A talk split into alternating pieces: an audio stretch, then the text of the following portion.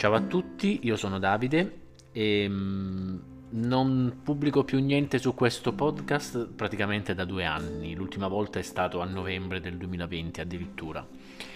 E non ho pubblicato più nulla perché fondamentalmente non avevo nulla da dire allora. Era solo una prova e, mm, e la mia vita era un po' diversa. Tant'è che adesso non mi chiamo più Cook Travel 87 come avevo impostato inizialmente il, questo canale. Il mio nome, il mio nickname attualmente è Willy o Willy87. Ehm, per il semplice fatto che nell'ultimo anno e mezzo la mia vita è un po', un po cambiata, in meglio, fortunatamente. Ehm, e niente, vorrei portare avanti questo canale e con, delle nuove, con dei nuovi episodi, insomma, nuovi ed inediti episodi. E um, una piccola premessa, il mio nome è Willy per un semplice motivo. Um, due mesi fa ho concluso il mio secondo cammino di Santiago, il, eh, ho, ho fatto il cammino francese. E, e, nulla, praticamente c'era un ragazzo che vive, no, che viveva, c'era un ragazzo che, ha, che ho incontrato praticamente dal primo giorno, è un ragazzo di Bergamo e praticamente lui ha dato dei nomignoli un po' a tutti e a me ne ha dati due in realtà e un altro ragazzo me ne ha dato un altro. Io ho preferito Willy perché mi ha fatto molto ridere quando, quando, mi ha chiamato così la prima volta. Eravamo fermi in un, in un, piccolo locale dove stavamo pranzando praticamente, avevamo fatto una piccola pausa e io avevo il mio cappello con la visiera perché faceva caldo, nonostante fosse ottob- fine ottobre, comunque faceva un caldo bestiale, eravamo in maniche corte, comunque faceva caldissimo. Io avevo questo cappello con la visiera e che ovviamente io non lo so, non li avevo mai usati prima i cappelli, né con la visiera né di qualsiasi altro genere, però ovviamente alla, visi- alla visiera, la visiera serve per coprirsi dal sole, per ripararsi dal sole e io ero seduto, avevo il sole mh, mm, non proprio di fronte, un po' più sulla sinistra e ho spostato la visiera ho spostato la visiera in modo che mi riparasse dal sole gli occhi dal sole da quel punto di vista lì appena se ne è accorto questo ragazzo mi fa ma guarda Willy una cosa del genere, riferendosi a Willy il principe di Bel Air, eh, che con me non c'entra assolutamente niente, però insomma mi ha fatto molto ridere, certo detta così forse fa un po', sembra un po' stupida come battuta, però a me in quel momento ha fatto molto ridere, tant'è che poi Willy è rimasto il mio nome, il mio nomignolo per tutto il cammino fino ad arrivare a Santiago. Eh, il secondo nomignolo che mi è stato dato ehm, è stato Cruise Control e il terzo era uh, Duracell. Duracell è stato quello usato più a lungo, Cruise Control un po' meno. E per il semplice fatto Duracell o Cruise Control perché io quando vado a camminare eh, solitamente eh, appena prendo una certa velocità, lenta o veloce che sia, ma poi continuo, continuo, a essere sempre quella, non accelero né decelero, vado sempre alla stessa velocità e, e appunto mi hanno risoprannominato Duracell o appunto Cruise Control proprio per questa ragione qui. Fatta questa premessa, eh, io volevo partire direttamente con il racconto del primo giorno di, di cammino, anzi, non il primo giorno di cammino in realtà, il primo giorno, il giorno della partenza. Io, per chi non lo sapesse, vivo in un paese ehm, all'estremo sud della, de, del Salento, della Puglia, e praticamente, scusate il termine, in culo alla luna, perché è, è, un paese totalmente sconosciuto. Oltretutto la mia casa è neanche in paese ma in campagna e, e, quando deve venire a trovarmi qualcuno, se non sa già dove abito, ogni volta devo mandargli la posizione via WhatsApp, Telegram, Facebook, insomma quello che è, perché altrimenti è letteralmente impossibile da trovare. E, ehm, però me la sono scelta da solo, non mi hanno obbligato a vivere qui, quindi comunque va benissimo così. Detto ciò, eh, ho fatto questa piccola premessa su dove abito perché semplicemente sto usando troppe volte semplicemente vabbè perché praticamente ecco cambiamo ehm,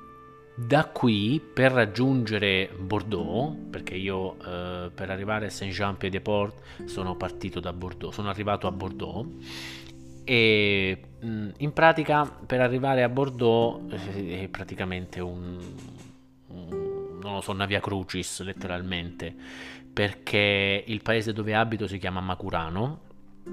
il primo aeroporto della Puglia è a Brindisi, non il primo in senso di importanza, proprio il primo letteralmente a partire dal sud è a Brindisi che da casa mia eh, dista circa 70 km su per giù. E poi c'è Bari, che ovviamente dista molto di più, sui 200, oltre 200 km da qui. E ovviamente io non potevo avere la fortuna di partire da Brindisi, dovevo partire da Bari, quindi perché da Bari ho trovato eh, delle soluzioni più agevoli sia a livello economico ma anche e soprattutto a livello proprio di, di, di, di comodità perché partendo da Brindisi avrei dovuto fare scalo a Roma o a Bergamo e poi da lì andare a Bordeaux, mentre da Bari invece c'era il volo diretto, quindi è vero, tra l'altro l'ho pagato anche meno, quindi è ovvio che uh, avrei scelto a prescindere Bari. E quindi come è stato? E niente, io mm, sono partito da qui verso le 5 del mattino l'aereo ce l'avevo alle 9, alle 8.55, perché sei partito 4 ore prima? Perché ce ne vogliono due solo per arrivare a Bari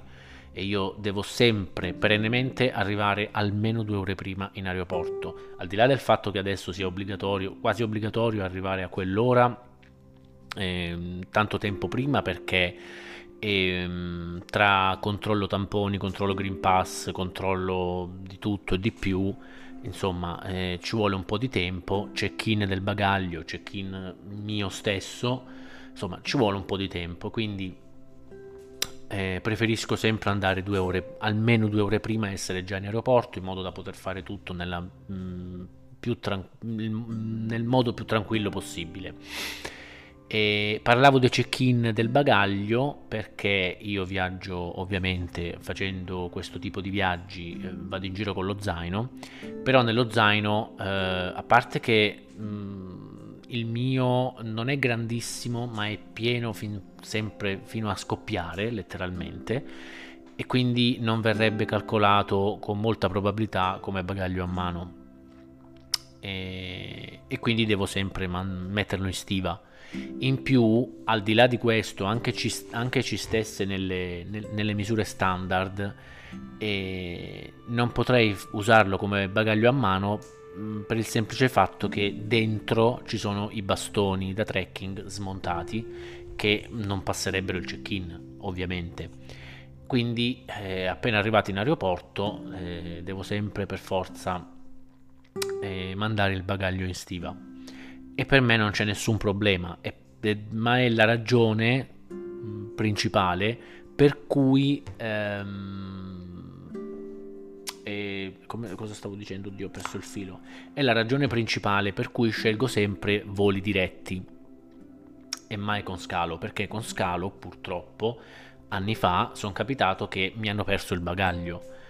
In realtà non me, hanno, non me lo hanno proprio perso allora. Ehm è stato, mi è stato spedito, per così dire, con un altro volo, col volo successivo al mio. Eh, perché l'altra volta feci Brindisi-Roma, Roma-Ginevra. A Ginevra praticamente io sono arrivato senza, pag- senza valigia, senza niente. E, e sono stato tre giorni senza niente in un paese che non conoscevo, dove non conoscevo la lingua. Quindi è stato un caos letteralmente.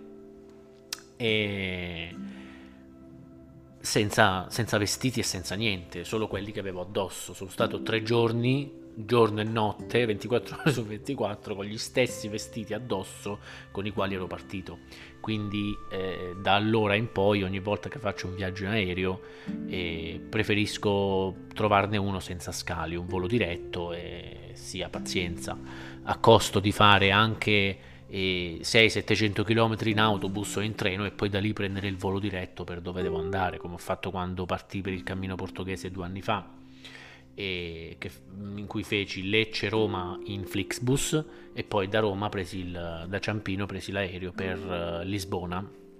il volo diretto. È un po' complicato, un po' fastidioso, però sinceramente di arrivare in un paese straniero, anche in un paese italiano alla fine, senza bagagli, considerando che l'unico bagaglio è appunto lo zaino, e nello zaino c'è tutto, c'è, c'è una casa, letteralmente tutto ciò eh, che è di primaria necessità, insomma arrivare lì e non poter partire per un, per un, cammino, per un trekking, perché in aeroporto hanno perso lo zaino o lo hanno spedito col volo successivo, insomma non tanto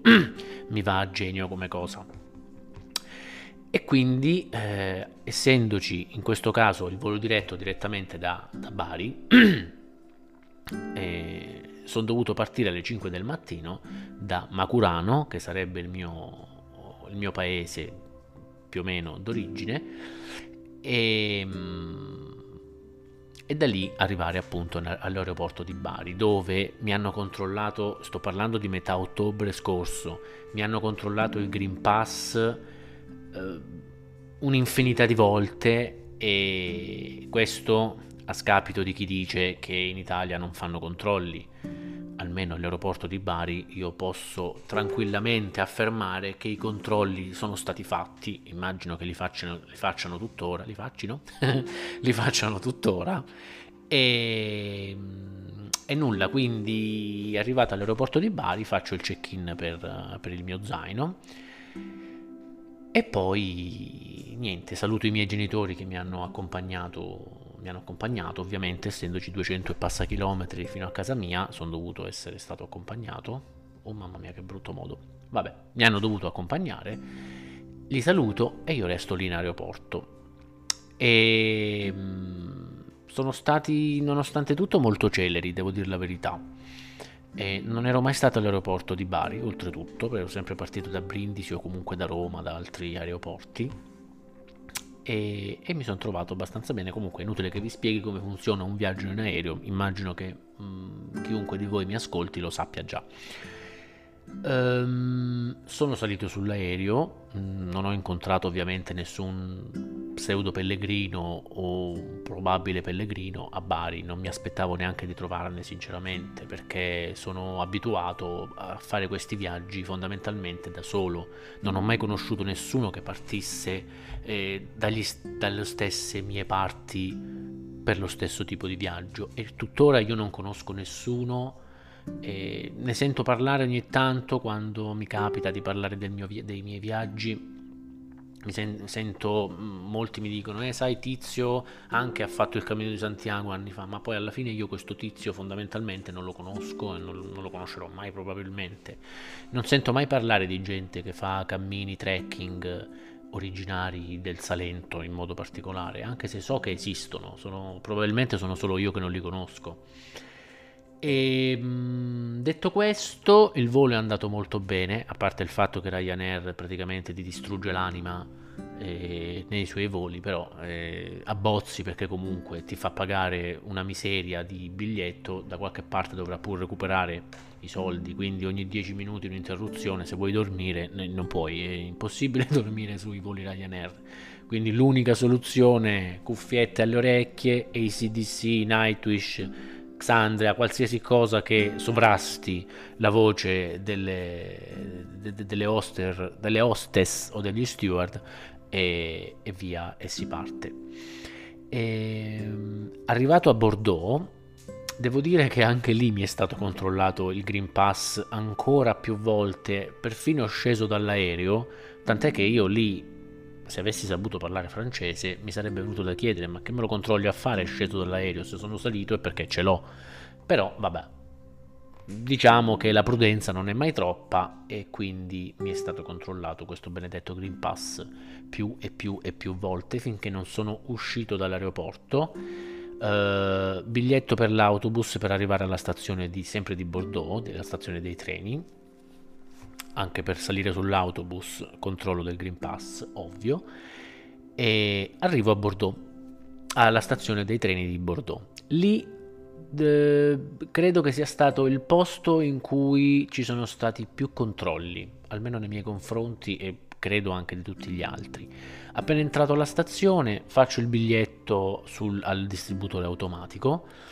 per Bayonne, non so se si pronuncia così, comunque Bayonne, poi come si pronuncia si pronuncia, e, e, a un certo punto mi si avvicina una ragazza con un gilet azzurro che io sinceramente avevo visto all'ingresso della stazione, ma li avevo semplicemente bollati come ehm, quei ragazzi che giustamente lavorano magari per un'associazione benefica e cercano soldi. Li avevo bollati per quello, non volevo saperne perché mi ero innervosito per altri motivi e sono andato dritto, li ho totalmente ignorati. Dopo una mezz'oretta che giro insomma per la stazione per cercare di capire quale treno dovessi prendere, dove fosse, perché, per come, per quando, e mi si avvicina questa ragazza con un gilet azzurro e mm, in qualche modo mi fa capire che voleva controllarmi il Green Pass io ho detto sì, ce l'ho, gliel'ho fatto vedere e mi ha messo un braccialetto al, al polso in cui c'era scritto qualcosa del tipo controllato, Green Pass, insomma, che era tutto a posto, eh, che fossi in regola, insomma. La prima cosa che ho pensato, avessero fatto una cosa del genere in Italia, sarebbe scoppiata la terza guerra mondiale, perché, vabbè, lo sappiamo e non voglio entrare in questo discorso in, al momento. E senza nulla, togliere agli italiani, perché ripeto, la maggior parte della gente che conosco è sana di mente, quindi però purtroppo, vabbè, andiamo avanti. Chiusa parentesi, Novax eh, o no Green Pass. E in più mi, mi, chiede di etichettare lo zaino. Io questa cosa non la sapevo, poi mi è stato spiegato che in Francia è obbligatorio, al di là del Covid e solo che io non avevo etichette, non sapevo come si facesse, pensavo, non... siccome c'era proprio, tra l'altro anche sull'email che mi è arrivata, eh, sul, sull'sms che mi è arrivato dopo aver fatto il biglietto, dopo mi sono accorto che c'era scritto che mh, mm, bisognava mettere l'etichetta sullo zaino o sul bagaglio, e, eh, ma io non avevo nessuna etichetta, non capivo, io vedevo gli altri che avevano l'etichetta, io non, non capivo come fosse possibile questa cosa e ho chiesto a questa ragazza, insomma, che mi ha gentilmente aiutato, mi ha indirizzato a un banchetto in cui facevano queste cose e lì mi hanno etichettato lo zaino con nome, cognome, stop e numero di telefono o email, mi pare, non mi ricordo più. Comunque, eh, una volta che il treno eh, per Bayonne è stato annunciato, mi è stato ricontrollato il Green Pass prima di entrare nel binario, all'uscita del binario e all'ingresso del treno una cosa del genere io non l'avevo mai vista. E tipo in un quarto d'ora, tre volte. Quattro, compresa la precedente. E sono salito sul treno, mi sono sistemato e dopo, ma credo un paio d'ore probabilmente, sono arrivato a Bayonne. Da lì dovevo prendere un treno per Saint-Jean-Pied-de-Port. Ehm, da cui poi il giorno dopo sarei partito per la prima tappa del Cammino di Santiago.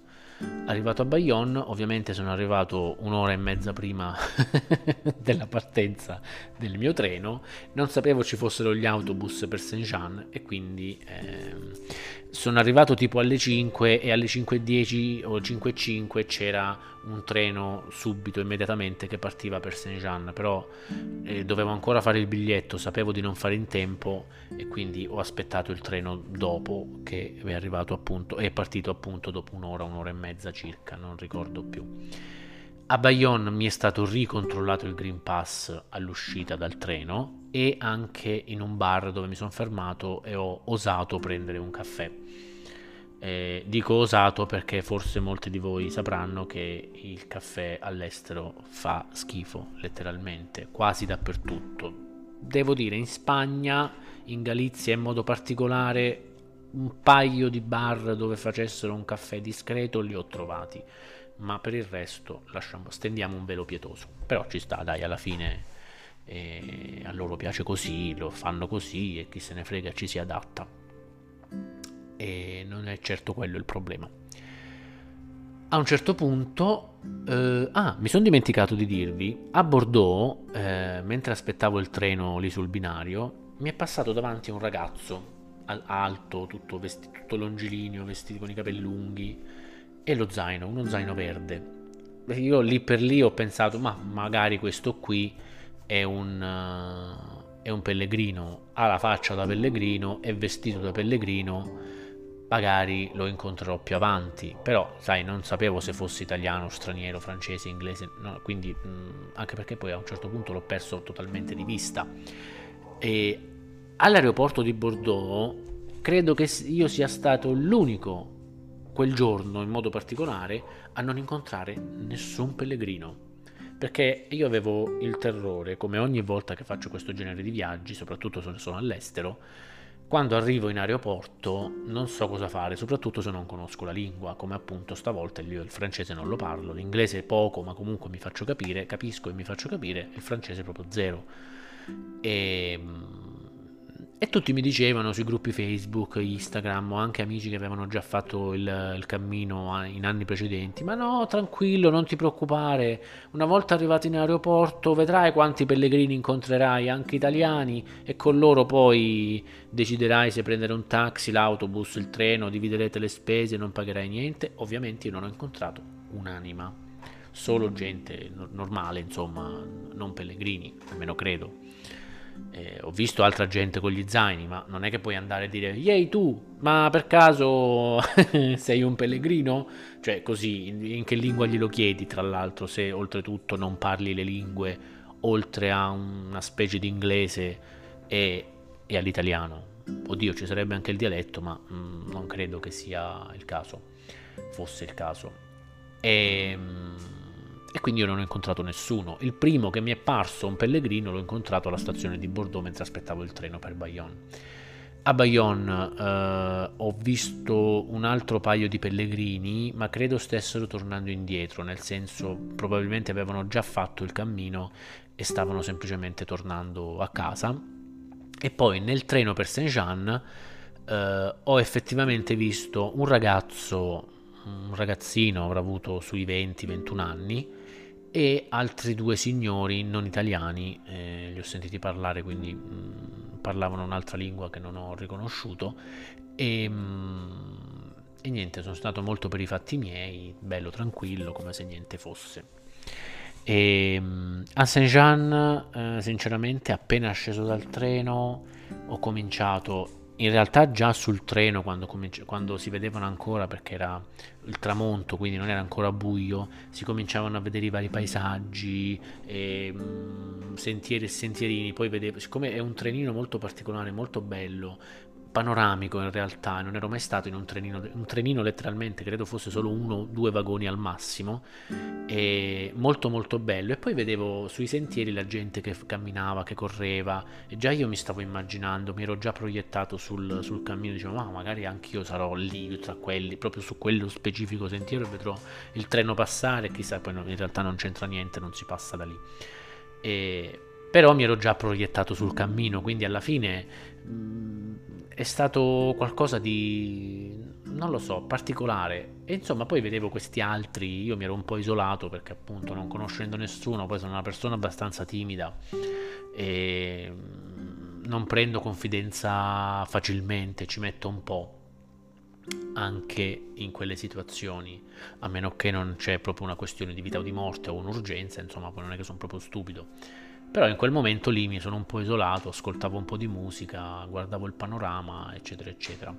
Arrivato a Saint-Jean, ti dirò verità, vi dirò la verità, ho cominciato a sentire un po' di emozione perché eh, nonostante avessi già fatto un altro cammino, il portoghese, due anni prima e la Via dei Dei l'anno, l'anno prima, e il cammino francese è quello che ho conosciuto prima, almeno... Eh, letteralmente, teoricamente, perché mm, circa quattro anni fa, poco dopo che mi ero, eh, avevo lasciato la mia ex, ero in macchina ed ero molto depresso, quel periodo era è stata una situazione molto particolare e mh, ero in macchina e ascoltavo la radio e a un certo punto però non, c'era la radio più che altro, non la stavo ascoltando, però poi a un certo punto, sapete quando capita certe volte che fanno chiamare da casa e arrivano le telefonate appunto da altre persone che raccontano magari un pezzo della loro storia, pochi secondi, ma niente di che solitamente. Però non lo so, questa signora parlava di aver fatto, eh, di essere, di aver vissuto un, uh, un periodo molto triste, molto pesante durante, in tempi recenti e l'unico modo che aveva trovato per um, superare questo periodo era stato quello di fare questo cammino di Santiago e ne parlava un po', insomma, io non sapevo neanche dell'esistenza del cammino di Santiago, non ho mai sentito nominare, non sapevo cosa fosse e soprattutto fino ad allora non avevo mai fatto un trekking, un cammino, niente. Sì, andavo ogni tanto a fare le passeggiate nei dintorni di casa, ma appunto intese come passeggiata non le intendevo neanche come sport per, mm, per la linea, insomma, era soltanto semplice passeggiata, vivo in campagna, mi piace vedere la campagna campagna, mi piace vedere i paesaggi, è una cosa che ho sempre amato, ma non avevo mai neanche lontanamente pensato al trekking, probabilmente ora non, non, mi ricordo, ma probabilmente credo che non sapessi neanche cosa fosse. Ero proprio ignorante, un ignorantone patentato fino a quattro anni fa in questo genere di cose e viaggiavo, facevo altri viaggi, ma niente di, di, simile, insomma, viaggi normali, magari ero andato con amici a Mirabilandia o con la ex a Firenze, eh, nelle città d'arte, ero stato con degli amici un po' qua, un po' là, ero stato anche a Gardaland da solo perché un amico mi aveva insomma bidonato quel periodo. E anche dirò di più, forse mi sono divertito più così da solo che se fossi stato in compagnia, visto poi come sono andate le cose con quel amico, tra virgolette. E vabbè, non tergiversiamo. E, ehm, insomma, sentivo questa signora parlare di questo cammino di Santiago. Da lì in poi ho iniziato a informarmi, a cercare su internet, poi ho trovato i vari gruppi su Facebook e tutti parlavano del cammino francese perché è quello più eh, frequentato, quello più famoso, quello più conosciuto probabilmente. E ho cominciato a sognare, ho comprato la guida del cammino francese, insomma era, era il 2019, sì, inizi 2019, eh, era passato un po' di tempo insomma da quando avevo sentito, ne avevo sentito parlare la prima volta e quando ho scoperto dell'esistenza delle guide, la prima cosa che ho fatto ho comprato la guida, sono andato su Amazon e ho cercato Cammino di Santiago, la prima guida che ho trovato l'ho comprata ed era il cammino francese alla fine. E mm, sentivo parlare di questo benedetto cammino francese e mi faceva letteralmente sognare, leggere delle, mm, delle altre persone che lo avevano già fatto, le loro esperienze, le loro, eh, le loro esperienze appunto mi facevano proprio sognare. Io stavo, ero, ero lì che dicevo devo farlo, devo farlo, non so che mi aspetta ma lo devo fare. Poi informandomi meglio un po' anche tramite la guida ho visto che insomma questo cammino francese forse per me sarebbe stato un po' difficile perché appunto non avendo mai fatto niente, niente, niente del genere, eh, sali, scendi, poi da me le montagne manco ci sono, cioè la, la cosa più somigliante, ma neanche, mi viene quasi da ridere, l'unico sasso, ecco, forse si può chiamare solo così, più grande che c'è, più alto che c'è dalle mie parti, è un paese che si chiama Montesardo, ma saranno 50 metri 50 metri di salita, niente di che, cioè è proprio di altitudine, scusa, non di salita. Assur- per quello lo chiamo, è un sasso, uno scoglio, non è niente di che, è un piccolo promontorio, non so neanche come chiamarlo, è, è la cosa che lontanamente ha un minimo di salita un minimo di discesa è quello, poi non c'è nient'altro a meno che non vai verso il mare, fai la litoranea e c'è qualche saliscendi anche lì, ma comunque niente di lontanamente paragonabile. E tra l'altro io avevo difficoltà a fare quelli, figurati a superare i Pirenei. Non... non uh, insomma, figurati a superare i, Pirenei già dal primo giorno, perché da Saint-Jean a Roccisvalle è tutto salita fondamentalmente. E che salita! E, e, quindi due anni fa poi alla fine ho deciso, nel 2019 ho deciso di fare um, il cammino portoghese che è un po' più corto rispetto al francese e in più eh, non ha tutte quelle salite, è un po' monotono devo dire la verità soprattutto i primi 5, 6, eh, pure 7, 8 giorni è una, una monotonia assurda, però eh, io credo che eh, per uno che si avvicina, che si avvicenda per la prima volta in quel genere di viaggi, forse il cammino portoghese è quello più indicato, soprattutto se a livello sportivo, di fisico, di, di tenacia, di forza, mm, non è, è, paragonabile a una meba come ero io allora, eh, a parte che avevo quasi 20 kg in più rispetto ad oggi e non ero allenato, avevo mal di schiena, dolori anche per abbassarmi e prendere una pietra per terra, insomma, non ero proprio nel ma neanche nel minimo della forma fisica, non ero niente. E quindi feci il cammino portoghese. Però sentivo comunque anche lì, quando poi cominciai dopo nove giorni a incontrare qualche altro pellegrino, perché io lì ho, ho camminato per nove giorni totalmente da solo, a esclusione di un giorno forse, e mm, quando cominciai a, a, conoscere i primi pellegrini, anche italiani, molti mi parlavano del francese, dicevano no ma non c'è paragone, è più bello il francese, è più bello il francese, è più bello così, è più bello così, il portoghese è bello però non è niente di paragonabile, insomma sentivo sempre questa voglia di voler fare il francese, tant'è che allora decisi l'anno prossimo si fa il francese, perché a questo punto, poi vabbè, lo sappiamo tutti com'è andata nel 2020 e con la pandemia il lavoro è stato quel che è stato, sarei potuto partire a ottobre 2020 per fare il francese, non ce l'avrei fatta economicamente parlando perché io sono uno stagionale, sono un cuoco e solitamente lavoro quei 7-8 mesi l'anno, gli altri 4 sto più o meno fermo, lavoro anche, lavoravo anche gli altri 4 ma facevo altro. E, e poi appunto stavo tranquillo insomma ho, ho, un buon, ho un buon stipendio. Solitamente economicamente parlando posso stare tranquillo 2020-2021 molto meno perché ho lavorato molti meno mesi e in più l'altra attività quest'anno in modo particolare non, non c'è più quella invernale perché purtroppo ha chiuso a livello, a, in conseguenza delle restrizioni, delle mancanze di aiuti eccetera eccetera. Vabbè, eh, non, è, non, è, né il primo né l'ultimo, mi dispiace perché ho perso, eh, lavoravo lì da dieci anni, dieci stagioni, insomma, è stato un po' particolare, un po' difficoltoso.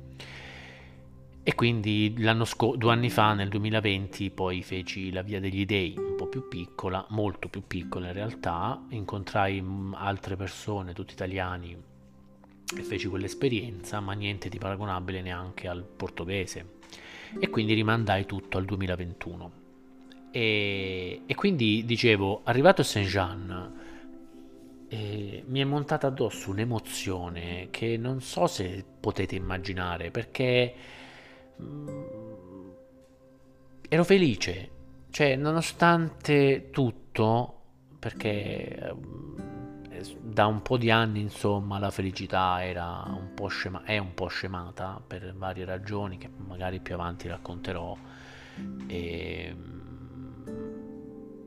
O forse no, non lo so, sono cose molto personali, quindi non lo so, dipende come va il canale, dipende se ne varrà la pena, dipende da tante cose, non lo so.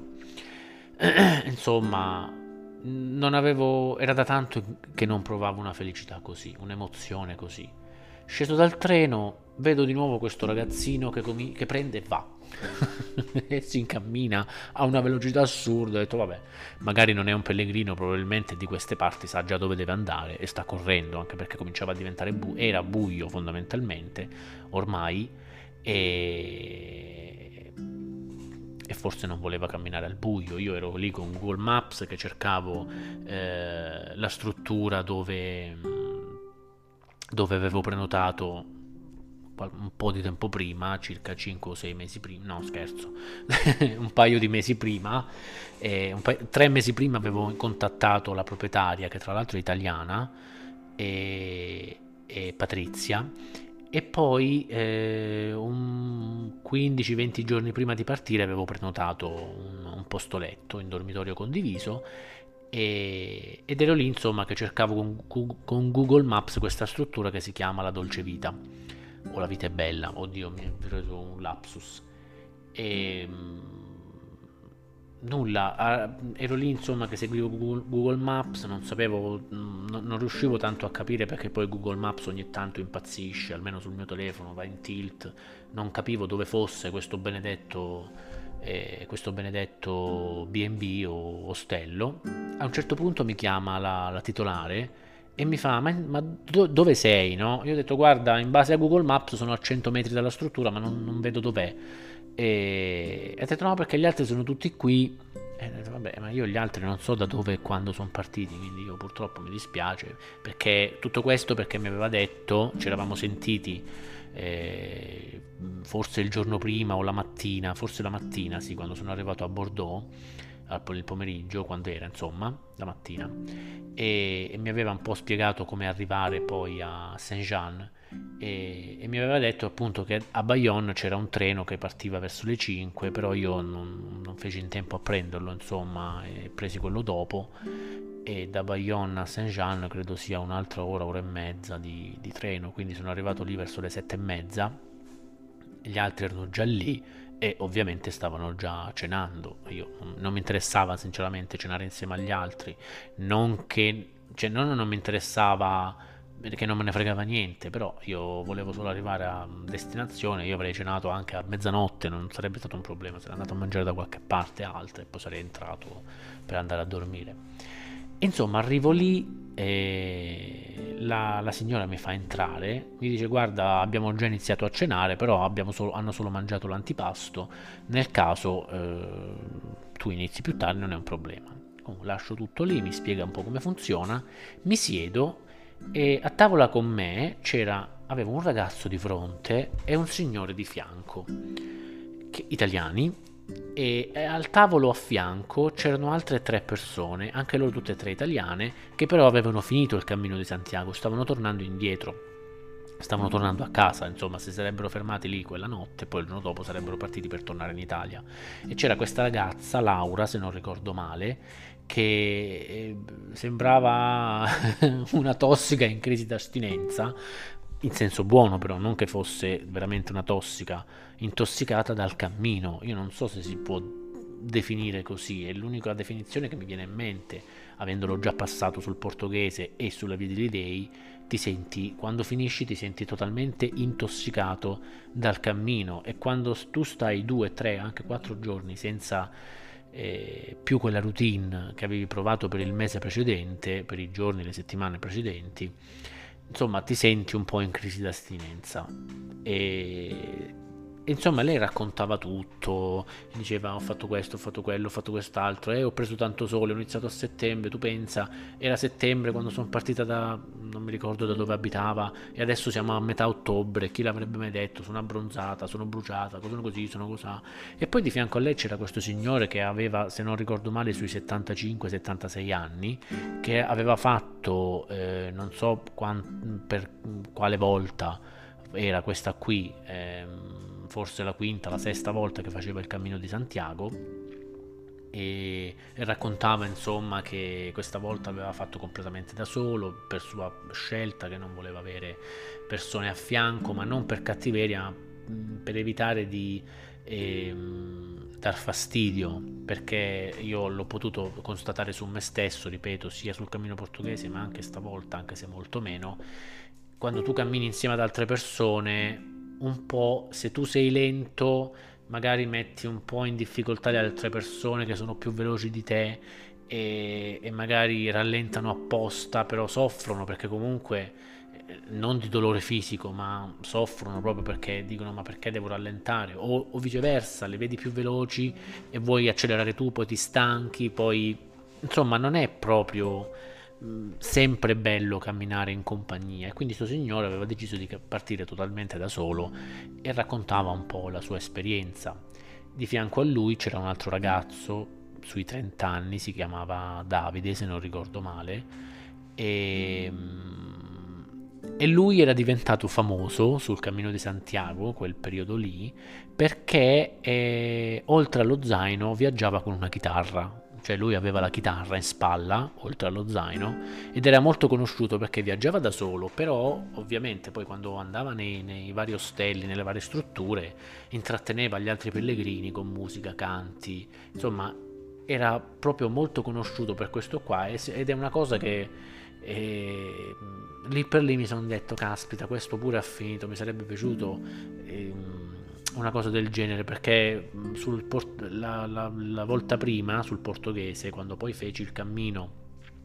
da Santiago a Fisterra a Olveiroa, se non ricordo male, c'era effettivamente un ragazzo che aveva un... non era una chitarra, era quella più piccola, come si chiama? Vabbè, una specie di chitarra più piccola, e, e non mi viene in mente come si chiama, e che la sera, insomma, davanti al camino, questo camino enorme, bellissimo, al, al, municipal, al municipal di Olveiroa, che cantava e suonava delle canzoni, dovrei avere anche qualche video da qualche parte, qualche audio. E, insomma, lì per lì la prima cosa che pensavo è detto, caspita, questo ha finito, peccato che non, non avrò la possibilità, però magari avrò altre, ci saranno altre persone anche con la stessa o anche migliori. Dicevo, di fronte a me c'era questo ragazzo eh, giovane, ma comunque io pensavo avesse più o meno l'età mia. Se mi sente adesso mi prende per pazzo perché abbiamo 7 anni di differenza, lui ne ha 7 in meno, poi l'ho scoperto dopo, anzi 8, ne aveva 27, io ne ho 34, quindi 7 anni in meno. E ehm, dicevo questo ragazzo con questa tuta, con questo cappuccio, dicevo, bah, maniche corte però col cappuccio, bah, vabbè ci presentiamo, piacere Davide, piacere Tarcisio, piacere Michele, piacere così, piacere così, chiacchieriamo, mangiamo e,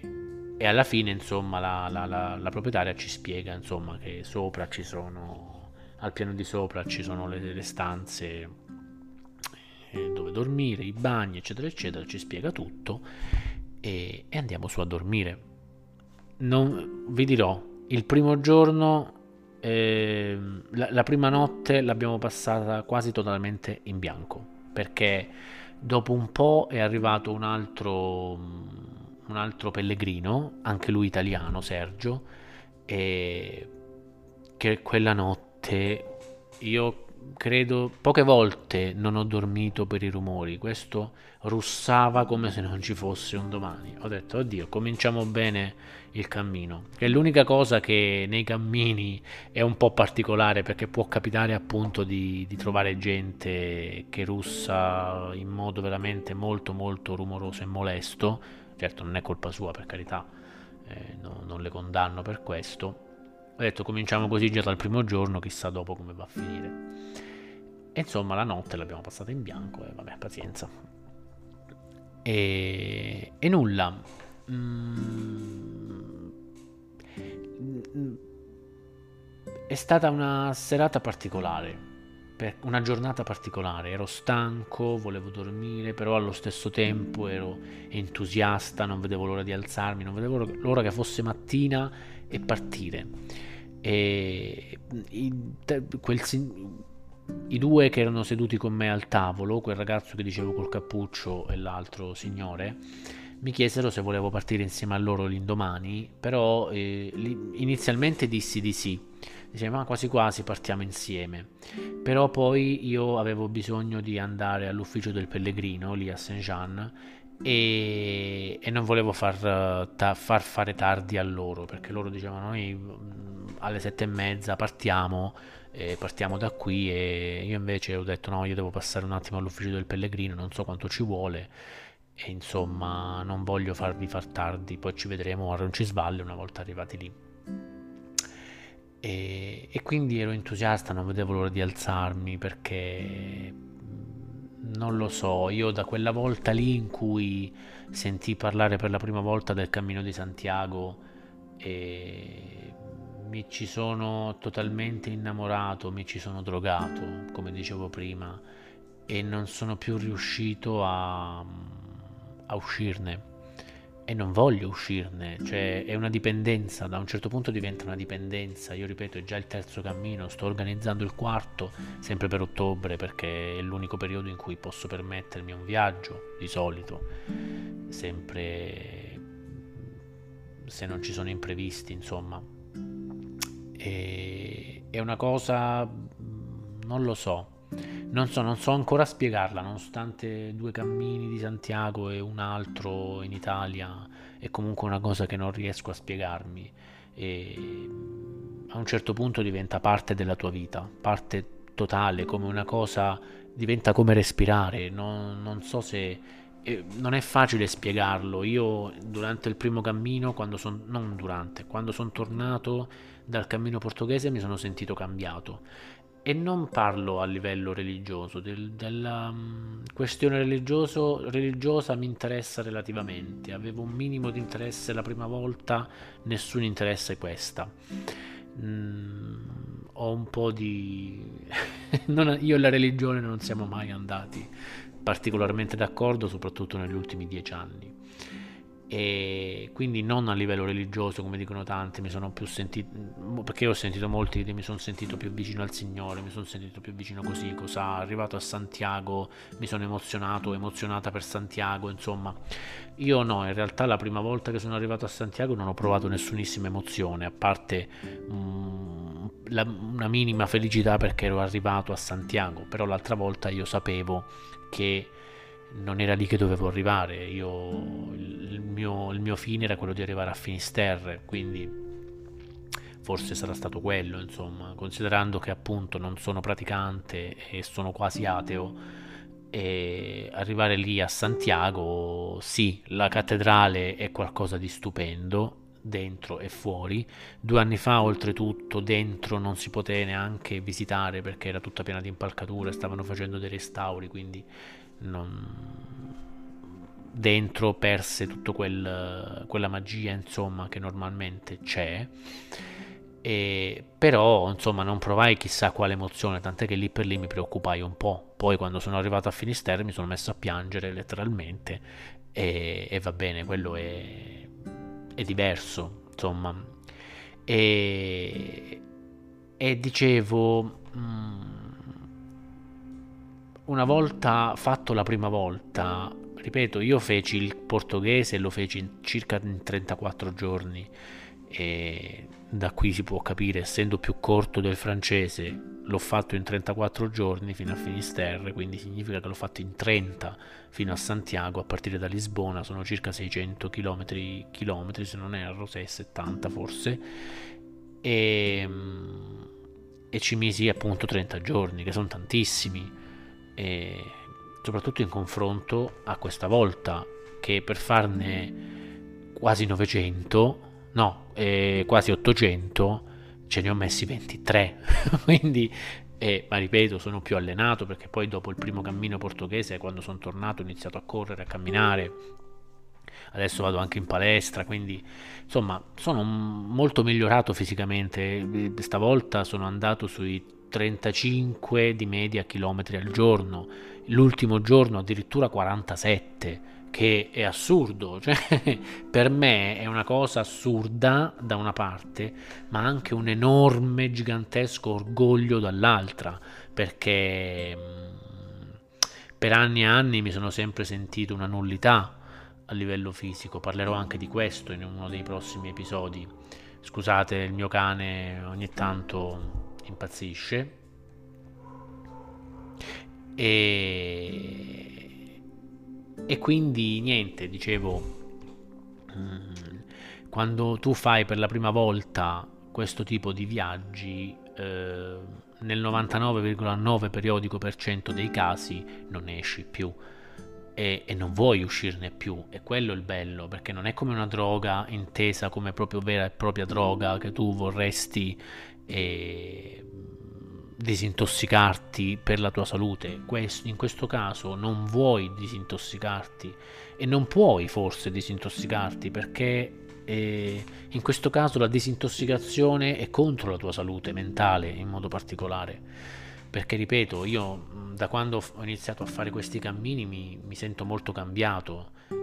a livello personale, a livello psicologico, a livello di stress, a livello di, di non lo so, di, anche di, di, sicurezza mia personale. Io sono sempre stata una persona molto, molto, molto insicura. Invece, da quando faccio questi viaggi non lo sono più, o perlomeno lo sono molto di meno. E anche a livello lavorativo ho visto dei miglioramenti, a livello sociale, cioè è una cosa mm, so che forse è difficile da capire perché non ho mai parlato di me stesso, il secondo episodio in due anni, è, è ovvio, però ne parlerò, parlerò di me stesso prima o poi, ho già in mente qualche cosa, voglio parlare un po' di, di, di vari problemi che ho avuto a livello mm, non mentale inteso proprio che di, di, pazzia, però insomma, vabbè, giusto per fare un accenno, eh, sono stato bullizzato dai 13 ai 17 anni e ho subito mobbing, eh, una delle mie prime esperienze lavorative per un anno intero e mh, a un certo punto poi ho perso un carissimo amico in Afghanistan, una carissima una carissima, la, la, mia nipotina a causa di un tumore. Insomma, c'è stata una concatenazione di cose nel, in, in un, nel termine di un decennio, più o meno, e che mi ha fatto sprofondare un po' in una grossa depressione, che però non è stata curata, almeno all'inizio, da nessuno, perché, vabbè, è un, discorso che non posso fare adesso, comunque prima o poi ne parlerò.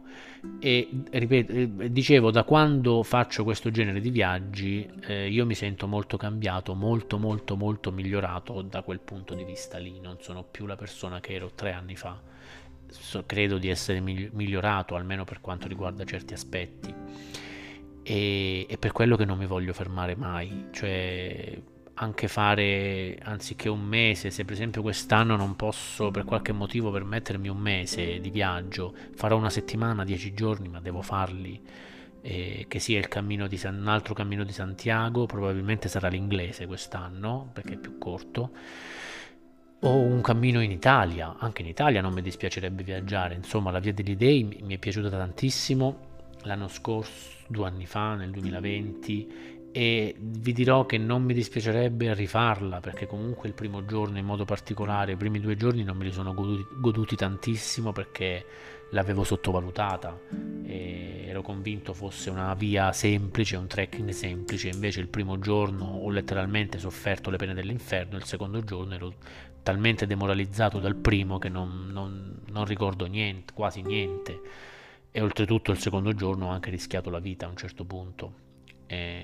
lo racconterò. ho voglia di raccontare tutte queste esperienze, ho voglia di raccontare me stesso. Questo canale servirà soprattutto a questo, a raccontare mh, i miei viaggi in modo particolare, ma e appunto voglio parlare anche di me stesso, di come sono e se in qualche modo posso aiutare qualcuno non mi, non mi dispiacerebbe. Mie, la mia esperienza credo che possa essere d'aiuto verso, verso qualcuno, la mia, la mia, esperienza da adolescente.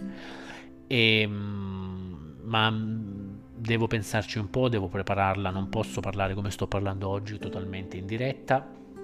Senza niente di preparato, niente di scritto, sono cose che hanno bisogno di, di, di, di, preparazione, di qualcosa di scritto, di una sorta di copione, di uno schema, quindi non, non posso parlarne così, non voglio parlarne così, non voglio parlarne e magari tralasciare qualcosa di qualche dettaglio importante. Dei viaggi già è diverso perché comunque nell'ultimo cammino di Santiago, il cammino francese, per ogni tappa fino ad arrivare a Santiago ho un diario che scrivevo mm, circa ogni giorno, al massimo ogni due o tre giorni e, e, prendo spunto da lì, parlerò sempre così. Vorrò, parlarne, vorrò fare un episodio per ogni tappa. Io spero sia una buona idea, non lo so, ci provo. E anche perché parlare di un cammino in un unico episodio credo che sia praticamente impossibile, cioè come fai a eh, parlare di un mese di viaggio tutto in un unico, tutto in un unico discorso, episodio, è impossibile. Cioè oggi sto, ho parlato soltanto eh, del, del, viaggio di andata, non ho parlato neanche del cammino quasi per niente, ho parlato un po' in, in modo generico e sono già passati 54 minuti, quindi dovrei fare ehm, un episodio per ogni, per ogni puntata o una puntata per ogni episodio. Vediamo un po', vediamo un po' di organizzarmi in qualche modo, insomma. Io mh, mm, per stasera vi lascio, spero che questo episodio mm, venga ascoltato da qualcuno, spero che sia eh, di interesse per qualcuno. E, e, spero che mi possiate seguire nei prossimi episodi. Probabilmente farò un episodio ogni due giorni, almeno per il momento inizio così. Un episodio al giorno non so, non so se riesco a gestirlo, però uno ogni due giorni, quindi il prossimo episodio dovrebbe uscire domenica, domenica, 8, eh, domenica 9 gennaio e e, do- e parlerò del, della prima tappa da Saint-Jean-Pied-de-Port a, a Roggisvalle. E la prima e unica tappa che ho seguito in base alla mia guida e in base al mio schema che mi ero preparato da mesi, mesi e mesi. E per ora vi lascio, vi ringrazio per avermi ascoltato e alla prossima. Grazie mille a tutti.